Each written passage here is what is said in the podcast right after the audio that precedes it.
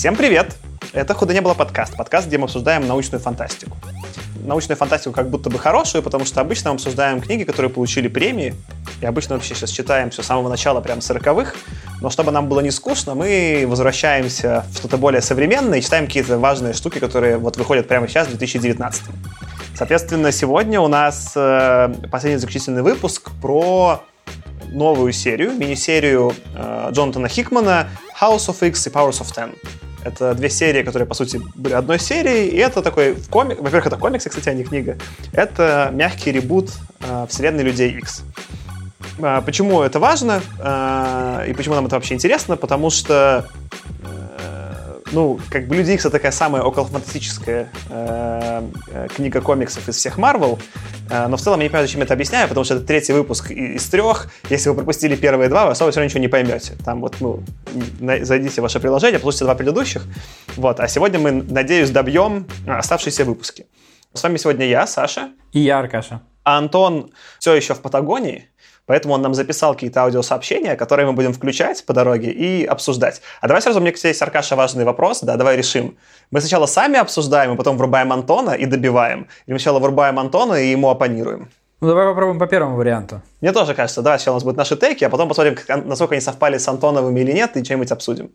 Мы в прошлый раз остановились э, на том, что у нас сейчас идет выпуск Powers of Ten номер 4, Опять же, да, дальше к спойлеру. Если вы не прочитали, то прочитайте, особенно комикс читать быстро, это несложно. Соответственно, Powers of Ten номер 4, краткий рекап. У меня, у меня как обычно, рекап в трех предложениях. Ну, мне, мне нигде, Аркаша, не потребовалось для рекапа больше трех предложений. Ну, там нет такого выпуска. Иногда выпуск вообще в одно предложение рекапится, но тут вот три. И там просто три арки, потому что не, Ксавье приезжает к Синестеру за генетикой, Сайфер начинает понимать Кракоа, Фаланкс думает, готов ли принять Ascension людей. Как мы решили Ascension переводить? Вос... Вознесение. Вознесение. Вознесение. Я бы третью часть назвал э, Show me what you got. Потому что там очень похоже, я не знаю, я вот сейчас, я когда читал, я этого не увидел, я вот сейчас выпуск буквально пролистал, пытаюсь понять, что здесь было. А, здесь они, да, да, show me what you got. А, Все, что могу сказать про show me what you got, что сегодня э, мне привезли допку Тинькова в дизайне Рика и Морти, и теперь у меня в, э, в кошелечке есть Рика и Морти, и после записи этого выпуска мы, конечно, сядем с Аркашей и посмотрим новый выпуск Рика и Морти. Кстати, да, напишите нам. Мы, мы думаем делать вообще special сезон, сезон про четвертый сезон Рика и Морти. Мы ломаемся. Поэтому вот вы можете нас подбодрить, э, написав нам э, на почту, которая есть в описании выпуска. Может, мы сделаем тогда special сезон про Рика и Морти. Да, слушай, ну давай тогда к этому выпуску вернемся. Show me what you got. Да он вообще, ну вот это типа был, для меня это был самый проходной вообще выпуск всего этого. Ну там просто какой-то world ни к чему, ну там про Синестера уже раньше заявляли, но вот нам показали, что он какой-то сумасшедший, их там много этих клонов. То, что там понятно, что Сайфер в какой-то момент начал с Кракова разговаривать, тоже это было очевидно. Мне этот выпуск был откровенно э, скучно читать. Я вообще добавил только себе один скриншот и написал с знаком костюм из мультика. Там, где мутант э, Синестер убивает, ну, а их президент, не знаю, как назвать их, правителя, и становится главным, у него костюм, как вот в этом мультике из 90-х. И там у них у всех были другие костюмы. Я, в принципе, Синестеру сдал, он такой, типа, это не канонический костюм. А потом появляется вот в этом безумном таком, я не знаю, скорее каком-то павлина, напоминающего безумном костюме с этими полосками странно держащимися. Такой, да-да-да, правильный костюм. Все, это все мое ощущение от... Э, позитивно от этого выпуска. А Синистер был в мультике из 90-х? Да, с ним был целый, он на острове тоже жил там и как бы все делал. Видимо, я смотрел какой-то не тот сезон только, там несколько сезонов, да, было? Там пять сезонов. И, видимо, я смотрел не все сезоны, которые по телеку крутили, я смотрел только, возможно, там были не все. Поэтому Синистера вообще для меня персонаж, я вот здесь его узнал и в первый раз увидел. А, ну вот он в мультике, вот, ну, я видишь, я вот фоточку, типа, вот этот костюм его, вот этот, это прям костюм из мультика. Я понял. С перьями такой. С пер... с пер... Да, вот, наверное, с перьями, да, это перья хороший, хороший тейк. Вот, поэтому для меня здесь первая вот эта арка про Синистра была вообще ни о чем. То есть мы, они приходят непонятно к кому. Ну, я примерно понял, что за персонаж по имени тоже, в общем-то, понятно, что он какой-то, видимо, не самый позитивный представитель вот мутантов. Мутант ли он вообще тоже до конца не ясно? Нет, там они... Там один из них мутант. Да, там явно проговаривают, что все остальные не мутанты, они просто генетически себя модифицировали, и вот мутант, станов... вот этот единственный мутант, типа, становится их главой, и с ним начинает договариваться, да. Вот, но вообще про весь выпуск я с тобой согласен. На самом деле, если вот как у нас Артем читал основания, да, когда он пропустил вторую книгу из трех и, Ничего в принципе, не даже не сразу заметил, э, Здесь точно так же можно было пропустить этот выпуск и на самом деле ничего практически не потерять. Все, что мы здесь получили, это то, что Ксавье использует Синистер для того, чтобы делать ну, для того, чтобы он сделал какую-то генетическую базу, чтобы делать клонов, окей, но на самом деле все, что произошло дальше, можно было делать в целом без этого, не объясняя этот момент. Хорошо, что объяснили, но тем не менее можно было, и, и, и все, что происходит дальше, мы еще обсудим, без этого бы нормально работало. Да, у меня скорее еще даже проблема, ну ладно, world building, это вся серия, по сути, world building, у меня не к этому претензия, просто world building бывает классный, а бывает скучный. И вот этот world building мне показался просто скучным, особенно Ладно, еще Синистер, я хотя бы знал, что чувак, он появился, и что-то меня там порадовало. Но вот часть про там, где Сайфер договаривается с Кракоа, ну, он просто его отвез, там, ну, типа, там, окей, Сайфер год сидел. Наверное, в этом есть какая-то, типа, экспозиция, но я так и, ну, в чем ее интерес? Мне как-то вообще вот это не, не зашло. Ну, вот в этом выпуске не было такого... Знаешь, у них здесь есть куски, которые просто такие описательные, где по существу ничего не происходит. Но в конце тебе как будто бы открывается какое-то знание, и ты такой, о, ну нифига себе. А, здесь этого не было. Здесь в куске с Синистром этого не было. В куске с э, Сайфером и Крако это немножко было, когда Крако рассказывает что эту историю, что он здесь уже давно, пришли какие-то там злобные ктулхи из-под земли, вылезли, а их кто-то там прогнал, и ты на самом деле по очертаниям фигуры вот в этом рассказе понимаешь, что это, похоже, был апокалипс. И такой, о, ну, прикольная отсылочка, но не вау. И все, вот в этой куске, как будто бы он для чего больше не служит. И да, мы уже знаем про Сайфера и Кракоа, больше ни о чем. Ну и, и, собственно, последний блок про Show Me What You Got. Я даже не понял, зачем он нужен, честно говоря. Я ждал, на самом деле, в тот момент, я ждал, чем же эта история в будущем, в, через тысячу лет, как она будет развиваться. И я смотрю, смотрю такой, о, вот она, сейчас посмотрим, и ничего не происходит. У меня тут, я хочу две штуки добавить. Ну, дальше мы поговорим, вот мне кажется, в следующем выпуске тоже будет похоже world про Апокалипса, но сделаны классно. И вот там прям зашло. Про именно штуку Show Me What You Got.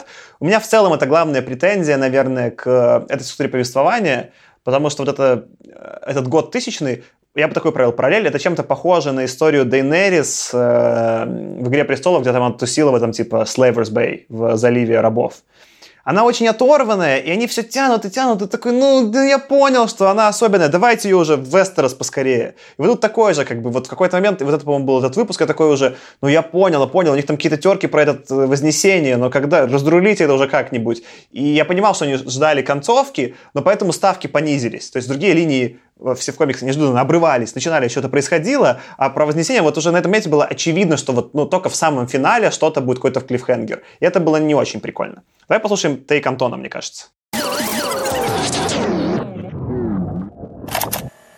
Power of X4. Когда я увидел, что название цивилизация Phalanx – то я сразу понял, что здесь должна быть какая-то политическая шутка про фалангистов и захват фашистами власти, но я ее не придумал, так что оставляю парням придумать ее во время записи выпуска. Нас Антон подставил. У меня один принципиальный вопрос к поведению персонажей в будущем, и он заключается в том, что мутанты считают, что они превосходят людей, потому что они дальнейшая ступень эволюции, бла-бла-бла.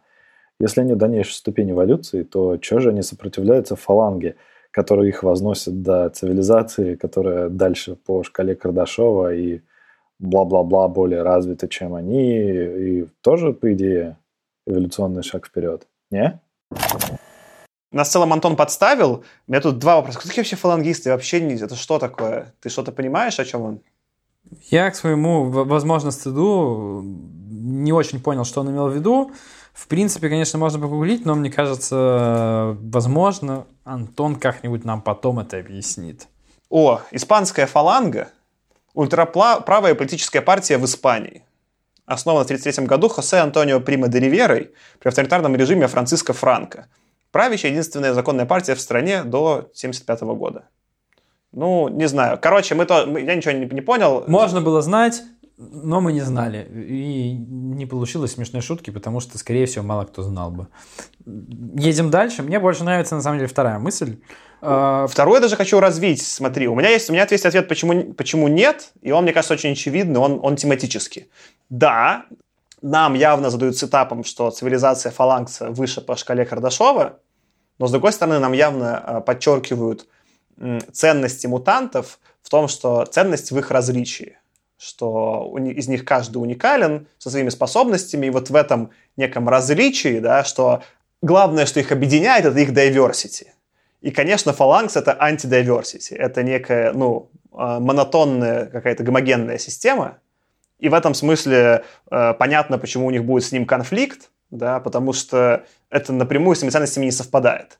Э, тут другой вопрос, почему Почему должна быть такая сверхразвитая цивилизация типа фалангса именно гомогенной? Не очевидно, что это только так возможно, и вот эта тема никак не раскрывается. Может быть, ну это, грубо говоря, фаланкс это какой-то такой, если проводить параллели с фильмами Марвел, да, это вот какой-то Дармаму из э, мира, ну, упрощенный из Доктора Стрэнджа, да, такой, типа, один, один чувак, который какой-то там, ну, типа, собрал все, все, что можно.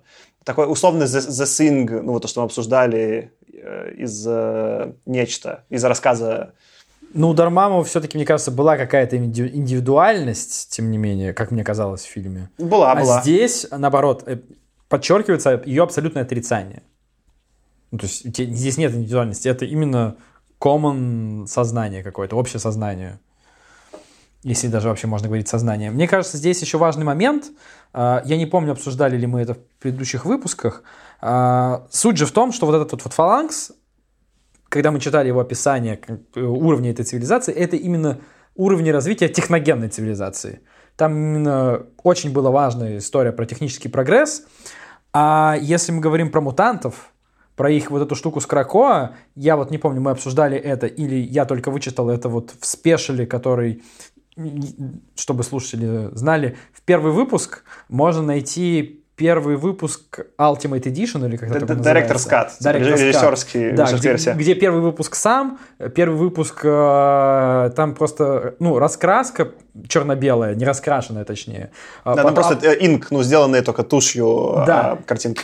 Полный сценарий с комментариями. И я все не читал, но я что-то туда пролистал, и, по-моему, там было, и подчеркивалось, что все, где изображено Кракоа, должно быть именно вот никакой техногенности не должно быть вообще. То есть он просто автор это подчеркивал в сценарии, по-моему, это чуть ли на первой странице это пишет. Да, это, ну, мы это не обсуждали до этого, это противопоставление явно есть, там же такой конфликт, что вот люди, единственное, что они могут сделать, чтобы создать с мутантами, это подружиться с технологиями и сделать некий там общий AI э, слэш человека. А мутантам это не нужно, и у них есть просто несколько мутантов, которые умеют технологически общаться, у них это скорее как магия. Вот тот же Сайфер, он скорее такой маг общения с технологиями.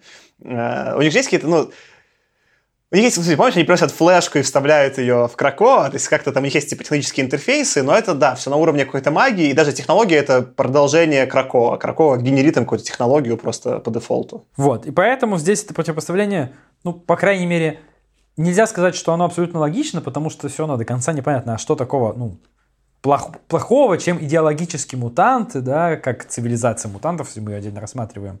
А, почему ей вот фаланкс там вступить не очень, а людям норм. По мне так и людям на самом деле, ну, не очень понятно, почему норм.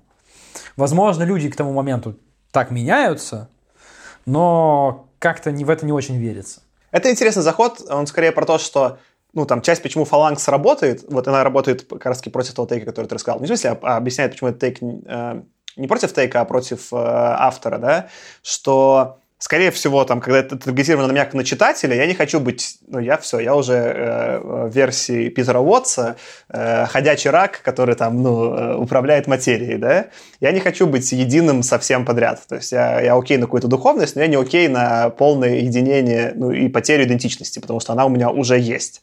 Поэтому, когда мне описывают вот этот, типа, единение, вознесение к фаланксу, это у меня на просто эмоциональном уровне, конечно, вызывает какой-то уровень отторжения, что это не окей. Но да, там это создает сразу некоторый гэп между мной и теми людьми, которые есть там, потому что, ну, почему бы людям так не сделать? Ну, там какие-то уже синие ходят люди, непонятно, какие-то другие, не, не очень понятно. Ну, вот тут проблема еще в том, что э, с человечеством, которое в наше время, да, в каком-то там, в, в 10 в первый и 10 в нулевой году находится, я с ним себя ассоциировать могу легко. Я, например, почему, понимаю, почему он боится мутантов. То есть мне, если скажут, что вот у нас тут начали рождаться люди совершенно случайно, у которых в голове ядерная бомба, а, а нужно ли с этими людьми что-то сделать, я скажу, а, который может быть в любой момент взорваться по их желанию. Я скажу, ну, наверное, да. То есть я в целом очень сильно задумаюсь, но в первая моя реакция будет, ну, наверное, надо что-то сделать, потому что если у нас тут ядерная бомба, нужно бабахать, то будет не очень хорошо.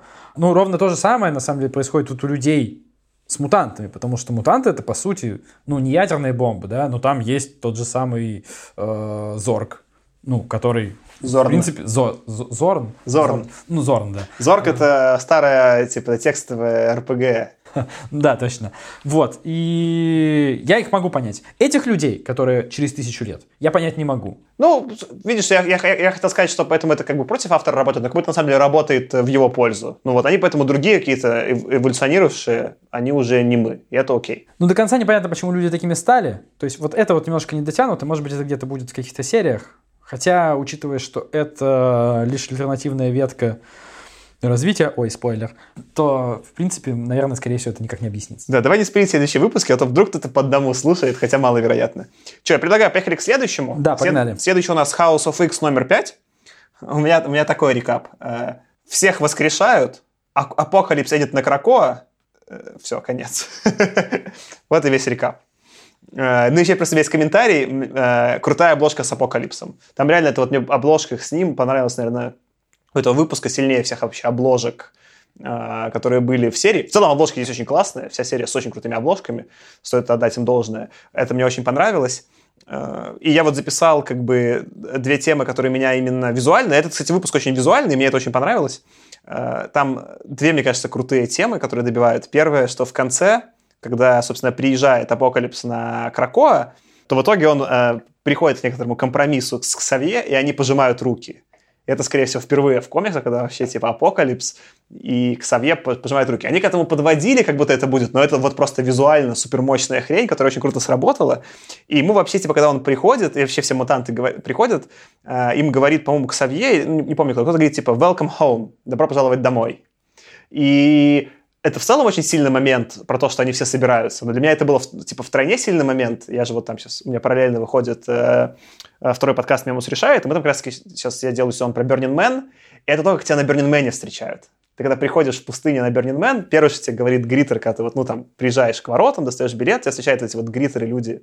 Встречают, они говорят «Welcome home». И это просто, ну, э, я, я думаю, Хикман был на Берне, это в том числе, типа, прямолинейная отсылка к этому. Ну, или я так хочу думать.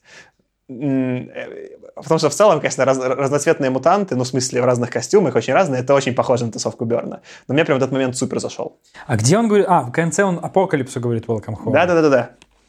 Не, а, давай, мне кажется, обсудим еще предыдущий момент э, про воскрешение. То есть вот всех воскрешает. Здесь, ну, прикольный момент мне понравилось, что там повторяются, на самом деле, первые две страницы первого выпуска. Э, давай сразу добью тебя. Это вот про то, что мы с тобой немножко обсуждали до этого между выпусками, да, что в чем гениальность Хикмана, может быть, это было и на записи, что он от тебя ничего не прячет. Ну, первые две страницы были в первом выпуске. В общем, можно было догадаться что-то, что это вообще там будет про клонирование их, да. Но реально вот до этого момента я не догонял, что их воскресят. И тут они хоп, их воскрешают, причем теми же кадрами. И я такой, Хикман, ты гениален. Ты как бы ничего от меня не прятал, но вел меня в такое заблуждение, что я такой сижу удивленный, как это произошло. И это какая-то вот, не знаю, мне кажется, его фишка про написание, мне она очень зашла. Ну, мне тоже понравилось. То есть это не то, чтобы я совсем этого не ожидал. То есть, когда нам показали вот эти какие-то капсулы, в которых что-то там происходит, ну, у меня были какие-то такие мысли, но это все как-то именно повествовательно срифмовано было довольно красиво. А я уже забыл про это. И вот почему, кстати, я не знаю, насколько это осознанно, неосознанно. Там же, когда все это начинается, Ксавье появляется в вот этом шлеме на голове. И он, он, он всегда он был просто лысый чувак, он никогда не был шлеме на голове. Я когда читал первый выпуск, у меня не соотнеслось в голове на памяти, что это Ксавье с этими капсулами. А, и реально же я потом уже понял, что это Ксавье, что-то с ним происходит. И вот сейчас, когда, я думаю, в этом же мое было удивление, что да, да, это же был Ксавье, как я вообще про это забыл? Но я тогда и не понимал, что это Ксавье, у него не было такого костюма никогда в жизни. А мне, знаешь, на обложке просто первого выпуска стоят э, Циклоп, Джин Грей, ну, вот этот персонаж Магнета и Росомаха. И у меня почему-то сразу считалось, что это именно Ксавье, потому что кто это еще? У него же был шлем все-таки, он ходил в шлеме, он использовал шлем. Церебро был. Церебро, да. А, поэтому мне как-то считалось, что это, ну, Ксавье, и дальше это подтвердилось, поэтому моя догадка сразу зашла. И я еще просто, если ты посмотришь внимательно на второй кадр из этих двух, которые вот в самом начале первые два кадра, там видно, что из глаз, ну, вот это красное свечение циклопа. И я подумал, что я не заметил этого, как Я заметил это в первом выпуске, я подумал, что это такое вообще. Он действительно похож на Скотта, Сам... Скотт... Скотта Саммерса. Да, я уже почему-то подумал, что перепутал. Вот. И потом я вспомнил, когда их всех покрошили, э, когда я уже говорил, что, ну, выглядело это все, как будто их на Suicide Mission отправляют специально, и когда они все-таки умерли, я подумал, а, так их что, как-то сейчас восстановят? И вот потом идет прямая вот цитата этой же, этих двух кадров, и да, так и есть. Но при этом это все равно было прикольно подано. То, что мне вот не понравилось, это то, что происходит дальше. Подожди, давай вообще то, что дальше происходит, мне тут нужно... Э, может быть, хочешь сказать? Там в целом потом они рассказывают сетап, как они их типа клонируют, объясняют, как технология работает. Что там есть пять мутантов, которые объединяют свои силы, чтобы это сделать. И в целом это красивый world-билдинг, но самое, за что тебя, конечно, кайфануло, это второй любимый момент этого выпуска, что там есть этот чувак, который делает какие-то золотые шары, и которого все стебали, но как бы все предыдущие, там, не знаю, 50 лет X-менов, что вообще зачем он нужен, что за бред, да? И, ну, тут делает осознанно Хикман Риткон, что это вот, ну, что это не шары, а это вот такие там яйца или капсулы, и в них можно выращивать X-менов. И что его чувак, который всегда был как бы самый неудачник среди X-менов, теперь принципиален для всей типа расы ее восстановления. И это риткон, это очевидный риткон, специально придуманный, но все равно ты такой, да, так и должны работать комиксы. И я как-то очень кайфанул. Ну, я этого не знал, поэтому мне это так не зашло. Я подумал, что просто, ну да, какие-то мутанты. Более того, там из этой пятерки, которые ну, с помощью которых все это происходит. Можно я добавлю тебе? Просто про этого, я тоже про этого, его звали Фабио Медина, не знал, но там такой прям текст, я писал, просто фотографировал, типа, про него рассказывает Магнета, типа, Фабио Медина had a seemingly benign and pointless power. He would make golden balls appear. Ну, типа, он даже магнет его стебется. Ну, что он, что это такое? А потом он объясняет, что... А теперь мы узнали, ну, там, типа, что э, мы узнали, что вот э, это, типа, X. Угу. То есть это явно... Это, я не то, что вот в комиксах видел. Ну, то есть я его видел тоже здесь, но Очевидно, что он был до этого, очевидно же, но это же комиксы. Его не придумали для этой сцены, он точно был до этого, и точно рит ритконули, и красиво, я кайфанул. Ну, то, что они действительно взяли уже существующих персонажей и их так вот сложили, да, как будто в какой-то, не знаю, видеоигре, в которой ты там складываешь какой-то пазл, пол игры, находишь какие-то пять волшебных элементов, которые сложились. Э, прикольно, но так, ну, с точки зрения world да, э, забавно, но просто персонажей этих не знал, поэтому мне зашло не так. Дальше у нас происходит как раз-таки, ну, сцены, которые мы уже обсудили, которые первые два кадра из первого выпуска. А дальше идет довольно странная, на самом деле, сцена, где э, вот этот шторм, да, она приветствует... Гроза. Да, ну, гроза она в русском переводе. Она приветствует всех вышедших по одному их перечисляет. Подожди, давай мы дойдем до грозы. А, я хочу еще сделать шаг назад. Они же там в какой-то момент все появляются. До того, как еще появилась гроза, они такие все в пару появляются, эти оживленные герои. Угу. И это в целом такая, знаешь, ну не то что сексуализированная, но такая, знаешь, в пару стоят очень, там прямо они голые стоят, угу. в, как будто в бане какой-то, да, в сауне. И это очень э, визуально сильный образ. И мне в целом показалось, что там у них какая-то явная отсылка к... И дальше она подтверждается в этих кадрах. Мне кажется, они чем-то вдохновлялись в духе вот каких-то греческих статуй слэш-богов. Там прям вот такая, ну, там явно... Они голые не просто так, это какое-то вдохновление, типа, их телами, как, э, ну, понимаешь, как чем-то красивым. И мне просто э, визуализация этого, она такая была на грани пошлости, но хорошо сделанная. И мне просто визуально очень понравилось, как эта э, сцена их, вот как они идут потом перед всеми выступать, прям зашло. Вот, но дальше идет вот этот вот не знаю, как это, митинг какой-то назвать, я не знаю. А, таунхолл. Да, таунхолл, где все они кричат, воздевая руки в каких-то жестах. Ну, короче, замени кулак на зигу. И на самом деле все, что здесь происходит, кто мы? Мутантская раса. Слава мутантской расе. Вот это на самом деле все событие, оно похоже на очень такой пропагандистский какой-то нацистский митинг. Или неважно, может быть не нацистский, но если ты так подумаешь, что она им явно какой-то месседж всем засылает, все единым мотивом кричат, единство вот это. Ну, какая-то, в общем, немножко тоталитарщина это отдавала вся эта сцена. Слушай, мне эта сцена понравилась. Я в целом ее отметил. Я взял тут кадр с... Э, там есть, на мой типа, ключевой кадр, которым я с тобой совпадаю. Там есть прям э, на, на всю... Ну, не на, не на всю страницу, но на всю ширину страницы много кулаков, которые подняты вверх. Там, что прикольно, они у всех разные. То есть это вот про diversity, то, что был мой тебе пункт, э, что нет ни одного кулака одинакового по цвету или по форме. Они все отличаются, и вот они орут типа «мьютант», отвечают ей. И я задумался в, этот, момент сцены, что у этого есть негативные коннотации, что вообще какая-то ну, совместное скандирование людей чему-то, да, особенно, например, вот с какими-то поднятыми руками, в этом э, в текущем мире даже у меня какая-то все равно, я такой, типа, а как вообще, вот ты говоришь Зига, я не знаю, что такое Зига, но у меня все равно есть даже на уровне э, подсознательном ассоциация, что это что-то связанное с э, чем-то негативным, да, но, с другой стороны, если задуматься, то какие-нибудь, не знаю, там, митинги в Москве же похоже проходят. Все равно, как бы, когда люди по какому-то пункту и в хорошем тоже ключе, типа, объединяются, да, у них тоже есть какие-то знаки для этого отличия.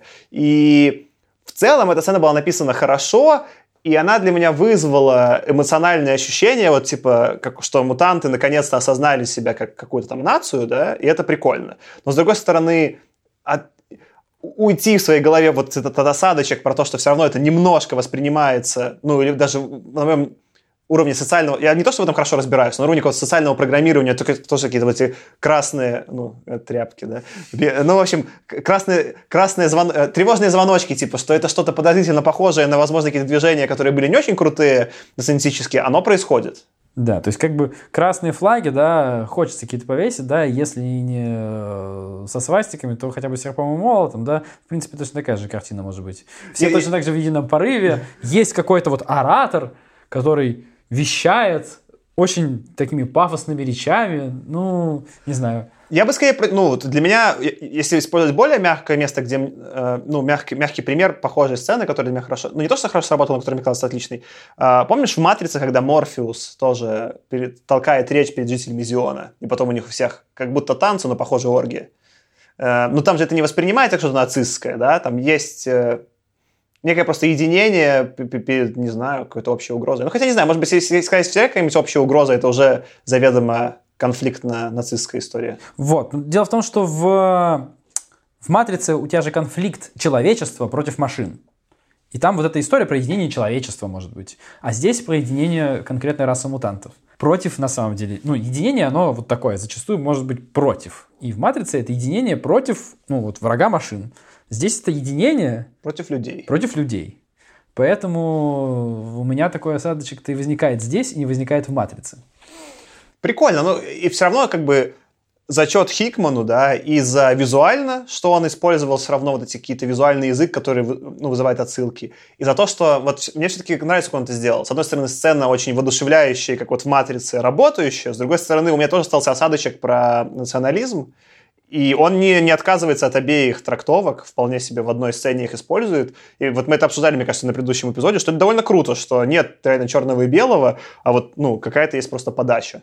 Да, я тоже в качестве завершения хотел именно про это сказать, что э, мне кажется, он как бы это и имеет в виду в некотором смысле. То есть он это и хочет показать, как раз-таки, чтобы всю эту историю про ну, нет, у нас нет, нет такого, что все мутанты хорошие, белые, пушистые, и вот они такие против угнетателей людей борются. Ну, на самом деле не так, и он этого не делает, и это круто, наоборот, что он так это все подает. Мне понравилась вся эта история, в итоге весь этот цитап. Я тогда добавлю еще, что, ну, дальше же вот происходит, соответственно, сцена, где Апокалипс приезжает, да? Я еще, знаешь, давай, прежде чем мы к нему перейдем, вот в этой сцене, в конце, на самом деле, что мне не очень понравилось, есть сцена, где они стоят, и все собираются вокруг них, на фоне них светит солнце, и все тянут к ним руки вот так вот. Это такой, конечно, э, Супермен Зак Снайдеровский. У меня ассоциация была именно вот с той сценой с, э, как его, Генри, Генри Кевилл. Да, да, да. Ну, смотри, так это ж круто. Ну, смотри, просто Зак Снайдер, давай к этому добавим. Я вот использовал ну, там, американские обзорчики говорят, что тут много цитат именно библейского уровня. Я не так понимаю в Библии, я поэтому скорее считываю какие-то просто, вот, ну, для меня это больше там про греческих богов. Но то, что вот Зак Снайдер снял, это же прямое тоже цитаты библейской штуки. Там вот где так, такой Супермен к нему тянут руки, он до этого еще там тоже на красном фоне с руками крестом раскинутыми. Ну, это просто Это сильные визуальные образы, которые уже на уровне подсознания в прошивку зашиты, э, когда ты потребляешь культуру. И мне это не показалось пошлым в этой сцене. То есть, ну, их несколько раз сравнивали с богами, и просто комикс это еще визуально показывает, да. И они там сейчас специально, ну, как бы голые, ну, тоже все еще в этой сцене.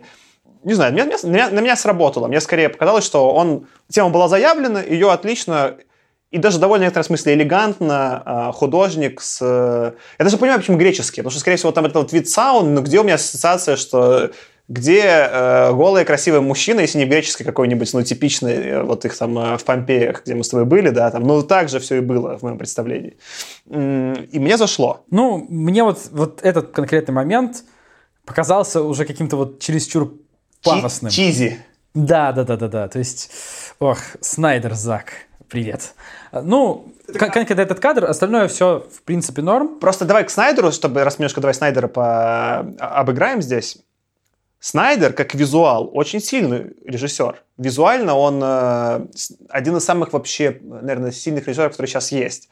Проблема в том, что он этот визуал использует не связанно тематически с тем, что происходит. Ну, как бы связка, что Супермен, он как, э, не знаю, там, какой-нибудь Иисус, она слишком очевидная, и тем более, когда она никак этим не подкреплена во всем же эти фильмы, это проблема. Эта связка про то, что X-Men и боги, да, ну, здесь Она... же X-мены тоже. Ну, то есть здесь же они умерли за наши грехи и возродились только. Тогда, что. тогда.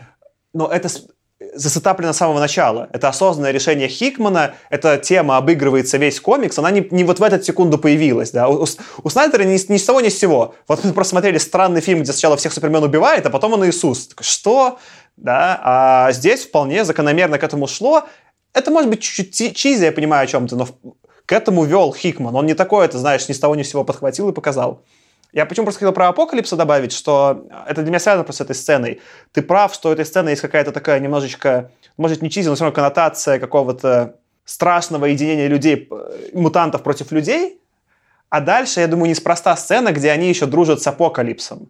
Она как раз-таки про то, чтобы показать, ну, что мутанты отличаются. Да? Это как бы такое некоторое, ну, понижение градуса что они не просто объединились против людей, да, а они еще реально, ну, им, э, им не людей как-то там, знаешь, там победить хочется. Им хочется вот построить свою новую культуру, и для этого они даже Апокалипс, они, ну, они супер открыты. Они даже включают чувака, который какой-то странный, да, с которым никогда у них не было договоренности.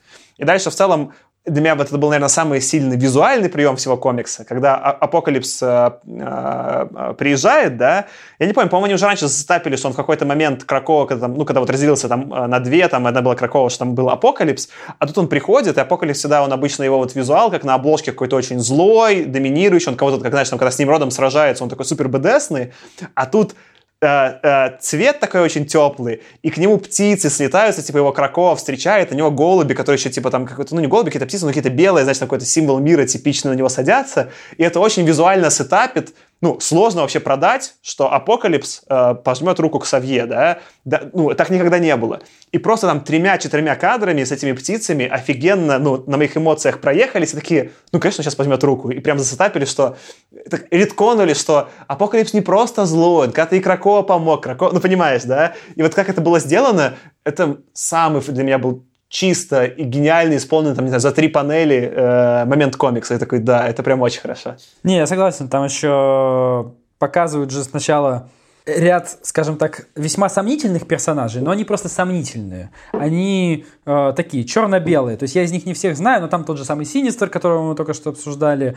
Там, э, ну, я, я забыл там, часть из них я знаю, но забыл имена, часть из них я вообще не знаю, но, скажем так, персонажи такие серые, скорее в черную сторону, но все-таки серые. А Апокалипс до этого был вот прям вот черным. И здесь его тоже сюда. И при этом абсолютно согласен, оформлено было очень красиво это. А, при этом на первом кадре, где он появляется, ты еще этого не ждешь. Ты а да, сейчас просто... Здесь ну, будет какая-то конфронтация. Аркаш просто прям открыл комикс, чтобы открыть. Там, да, вот этот первый кадр, где я, кстати, забыл, это где он появляется, там типично такой, знаешь, кадр снизу, огромный апокалипс, он в синих цветах такой очень доминирующий, страшный, а потом хопа и птички. И это, ну, просто красиво. Да, ну, про эту сцену я не знаю, что еще сказать. Я еще хочу назад чуть-чуть отмотать. И здесь была политическая карта мира, мы про это не, не поговорили. Мне просто очень понравилось, клюковка, э, что, конечно же, есть страны, которые не приняли, э, не согласились в, ООН или где они там принимали с, э, собственно, ну, мутантской, как это сказать, мутантским государством, Это, и, конечно же, кровавый Иран, э, Северная Корея по идеологическим причинам, Мадрипур, Мадрипур, это я даже, честно говоря, вероятно, какая-то... Я где-то возле Индии предположил, но не знаю, что это Ну, то есть это какая-то, скорее всего, выдуманная Может быть, Я кстати. думаю, это выдуманное марвеловское какое-то государство Мадрипур. Там Ваканда точно есть, которая Да, Ваканда... из- Ваканда не потому что не по политическим или идеологическим причинам, а потому что им просто не нужны наркотики, не наркотики, а дракс, э, лекарства. Лекарства. Ну, у них всё мутанты, хорошо в да. Ваканде с технологиями. Слишком, хорошо. А, вот. Гондурас почему-то по политическим причинам меня на самом деле очень порадовало, А, потому что в ряду с вот этим замечательным Ираном, Северной Кореей, Гондурасом и еще Латверией. Латверия это государство, в котором правит доктор Дум. Доктор да? Дум, да. Да. Восточноевропейское государство. Конечно же, еще и Россия. Отличная компания, мне очень понравилась. Э, Я тут добью еще, будут спойлеры. Я ж, э, ну, вы бросили, а я прочитал э, сколько-то первых выпусков, э, которые дальше серия уже идет. И в первом выпуске «Мародеров», это вот э, такой типа пир- пиратский тематический комикс, где вот Китти Прайд э, с кораблем плавает, там раскрывается, что произошло. И там клюковка, вот то, что тут была Россия, как бы я еще как бы, я могу купить, да. Ну, Россия действительно сейчас себя позиционирует геополитически странно, да, очень... э, как- Неоднозначно. давайте как, как, как минимум конфликтно по отношению э, к странам э, э, западным, да. Поэтому это еще клюковка, но это можно еще понять, как там за уши притянуто, да. А там уже начинается хардкор. То есть там какая начинается история, что в целом сетап прикольный, что вот вроде, ну зачем вообще там это Китти, Китти плавает на корабле, ну там какой-то сетап, что почему-то Китти не может порталами пользоваться Кракова, неважно. И поэтому она плавает на корабле. А зачем она плавает на корабле? Потому что эти страны, которые не вошли в договор, они мутантов не пускают в, на Кракова. И, конечно же, в России там всех мутантов заключают в тюрьму, э, страшные злые военные, и Кити отправляется спасать, и там прям, ну, они там чуть ли не товарищ друг другу кричат, и там какое-то просто безумие, как эти там э, э, э, русские бьют мутантов. Ну, какой-то вообще, ну, клюква просто, как, я, ну, я прям, ну, знаешь, я не считаю вообще себя. Во-первых, у меня, типа, ну, у меня гражданство белорусское, я в целом космополит, да. Но даже мне, ну, то есть меня обычно не бомбит, когда что-то там, типа, какие-то на русскую культуру, я сам могу на русскую культуру нормально наехать, но там даже мне бомбануло. Я такой, ну что это такое? Ну, типа, ну уже же не Советский Союз. Я понимаю, если бы, знаешь, здесь я прочитал комиксы там в 70-е, такой был сетап, там была такая клюква, что там, знаешь, типа совок против, ну, против э, там Америки, все понятно, да. Ну, как бы, ну нет, ну никакие, какие военные не пускают каких-то бедных мутантов просто так, там, и еще там хотят, ну, там сразу пытаются там Кити убить, типа, что? И, и ух, и- а. Короче, я понял. Это новая Call of Duty только про мутантов, да? А что новое Call of Duty, я просто не... А, в новой Call of Duty, конечно же, ну, главные враги это русские. Там просто откровенно Russians, как бы говорится. А. Ну, ну там просто как-то очень странно. Я потом ну, почитаю этих мародеров, меня прям очень вырвало. Особенно, что ну вот здесь, видишь, типа, чувак сетапит, но в целом Хикман очень думает про world, world да, и даже какие-то его решения он обосновывает. Он такой, ну, пускай даже клюковка, но она как бы хотя бы логична в конве мира. А там как будто, я такой начал читать комикс, написанный ну вот 30 лет назад каким-то чуваком, который вообще ничего не понимает, который, ну, да открой статью в России на Википедии, ну, господи, хоть что-нибудь, знаешь, ну, там какое-то вот, там, знаешь, Клюкова, ну, меня бомбило, когда там, по-моему, не в «Мстителях», или, да, в «Мстителях», по-моему, в «Эре Альтрона», когда там на плохом русском какие-то там полковники с Наташей разговаривают, и она там что-то с ними где-то, они еще в форме такой тоже советской войны. Ну, там же тоже какая-то Латверия, а не Россия, там, или там... По-моему, это прям в России происходило. Разве? Ну, Ну, не помню. быть. Ну, какая-то... Ну, в общем, я в Call of Duty но- новую сам не играл, может быть, конечно, там не так все плохо, но, насколько я понял, не, не только по российским новостям, но и, в принципе, почитав обзорчики, э, посмотрев какие-то бегло, там действительно немножко прям вот перетумачено. Вот. И, наверное, чтобы закрыть эту тему, я просто хочу доперечислить все, что там перечислено, потому что просто вот я не понял один момент. Я не говорил про еще Южную Америку. В Южной Америке там в списке не признавших мутантов, мутантские государства, стоит Венесуэла. Тут понятно, почему за компанию пришлась. Некие Санто-Марко и Терра-Верде – это, видимо, тоже какие-то выдуманные государства. Вроде нет, вроде нет таких, да, в Латинской Америке. Э, Я таких не помню, во всяком случае. И Бразилия. Блин, Бразилия это за что? Как она вообще в эту компанию попала? Вот если бы я был бразильцем, мне было бы вот здесь обидно. Россия, я просто понимаю, как попала сюда, но Бразилия за что? Мне кажется, Бразилия первым по таким соображениям, как Россия. Бразилия, что надо понимать, э, Латинской Америке самая большая, ну, то есть половина численности Латинской Америки – это Бразилия. Мгм. И она, скорее всего, будет страной, когда особенно она сейчас быстрее всех растет, и все еще бедная, она будет просто основополагающей в регионе экономически. Мгм. Ее просто удобно, ну, знаешь, как вот как Россия, э, э, ну, типа в Евразии, ну, как это там, А. большая. Бразилию удобно для этого выбрать. Э, А, то есть с точки зрения именно с этапа дальнейшего устройства мира во, во Вселенной. А, ну тогда, тогда понятно, тогда окей, понятно. Почему? И, в принципе, ну... Ну да, так-то, так-то бразильцы вроде не зашкварились на совсем ну, злой ге- ге- геополитической политике, но норм. Ну, почему, непонятно, почему еще Китай, Китай признал. А, кстати, а Китай же потому что их присануло, помнишь, во время переговоров, там же был китаец, Мгм. и он же не хотел, там, ну, типа, ну, в российская, типа, эта девушка все равно, там, помнишь, была посол, Да, девушка да, из да, России, и был китаец, и них это китайцы прижали. Ну, то есть там было его рассуждение, что они не хотели, но им придется. Ну, может быть. Я, честно говоря, вот это вот немножко забыл. Тут же не так важно. Что, поехали дальше? Да, а подожди, мы Антона не послушали, когда поехали дальше? А, точно. Мы такие все Забыл Антона. пообсуждали, э, а про Антона забыли. Так, это был у нас House of X номер 5. Что нам расскажет Антон? Из этого выпуска становится понятно, как именно мутанты собираются строить свой этностейт и какими средствами они готовы для этого пользоваться. Концепция, честно говоря, все еще кажется совершенно дикой, и я понимаю людей, которые пытались задизайнить оружие возмездия на случай, если мутанты решат завоевать мир или уничтожить человечество, покорить его, whatever. Еще обратил внимание на то, что у Ваканды, оказывается, есть протектораты, то есть Ваканда технически колониальная империя в 21 веке, что выглядит довольно смешно. Меня это беспокоит в первую очередь из-за того, что здесь нет никаких институционально сдерживающих механизмов. То есть все отдано на откуп тому, что Ваканда будет благонамеренно по отношению к своим колониям, что мутанты будут благонамерены по отношению к людям, и то, что они понимают, что людям или там, окружающим Ваканду колониям нужно.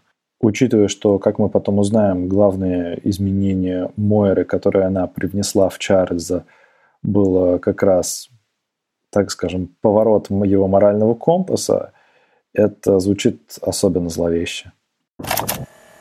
Ну, прикольно у Антона Тейк, да, что... И вот он, он очень пересекается с тем, что я потом сказал про Россию, да. Никакого дальше глубины этой геополитической позиции проработки не будет. Дальше просто будет клюковка. И это, конечно, чуть-чуть, чуть обидно, потому что можно было сделать, но ну, понятно, что это и так очень сложно. Ну, я, я понимаю эту претензию как э, анализ взрослого читателя Антона, но именно как претензия к этому комиксу я покупаю чуть меньше, потому что, ну, если бы еще на это Хикман замахнулся, он бы просто вообще, не понимаю, как это можно было бы вывести хоть в каком-то виде за 12 выпусков. Ну, я вот с первой мыслью полностью соглашусь. То есть, если вот мы вспомним ту сцену, про которую я говорил, да, вот этот вот не нацистский митинг, э, то если люди это увидят и не начнут строить Mother Mold, я их не понимаю. Справедливо. Че, погнали дальше? Да, давай. Дальше у нас Powers of Ten номер 5. Такой у меня recap. Forge строит бэкап Церебро. Э, Там еще прикольный заход, что вроде Ксавье сделал копии себя. Все, вот мои все пояснения к этому выпуску. А где Ксавье сделал копии себя? Там они где-то, по-моему, может быть, не в самом комиксе, а в инфографике рассказывают, что вот он, ну, описывают, как это все клонирование работает. Типа, что он делает там раз в день этот бэкап, и потом из этого бэкапа можно сделать, что нужен типа клон э, того же чувака, э, который, ну, которого ты забэкапил. И они говорят, что непонятно, можно ли перенести сознание к другому человеку, и явно это проговаривают. А потом они проговаривают, что можно сделать несколько копий, непонятно, но Ксавье пытался. То есть они там прямо в инфографике упоминают, что он пытался ну, сделать свои клоны с э, разной детализацией. А, да, я сейчас начал припоминать, но мне как-то вот это вот не зафиксировалось. В целом, я вот сейчас пролистываю этот выпуск, мне он кажется тоже таким, не совсем филлером, но таким немножко филлером, действительно, потому что то, что Forge делает бэкап, ну, наверное, кто-то должен был сделать бэкап. Да- да- давай, давай смотри, ну, э, с Форджем, как вот и с Сайфером, какой-то так немножко как будто сетап, это очень странно все.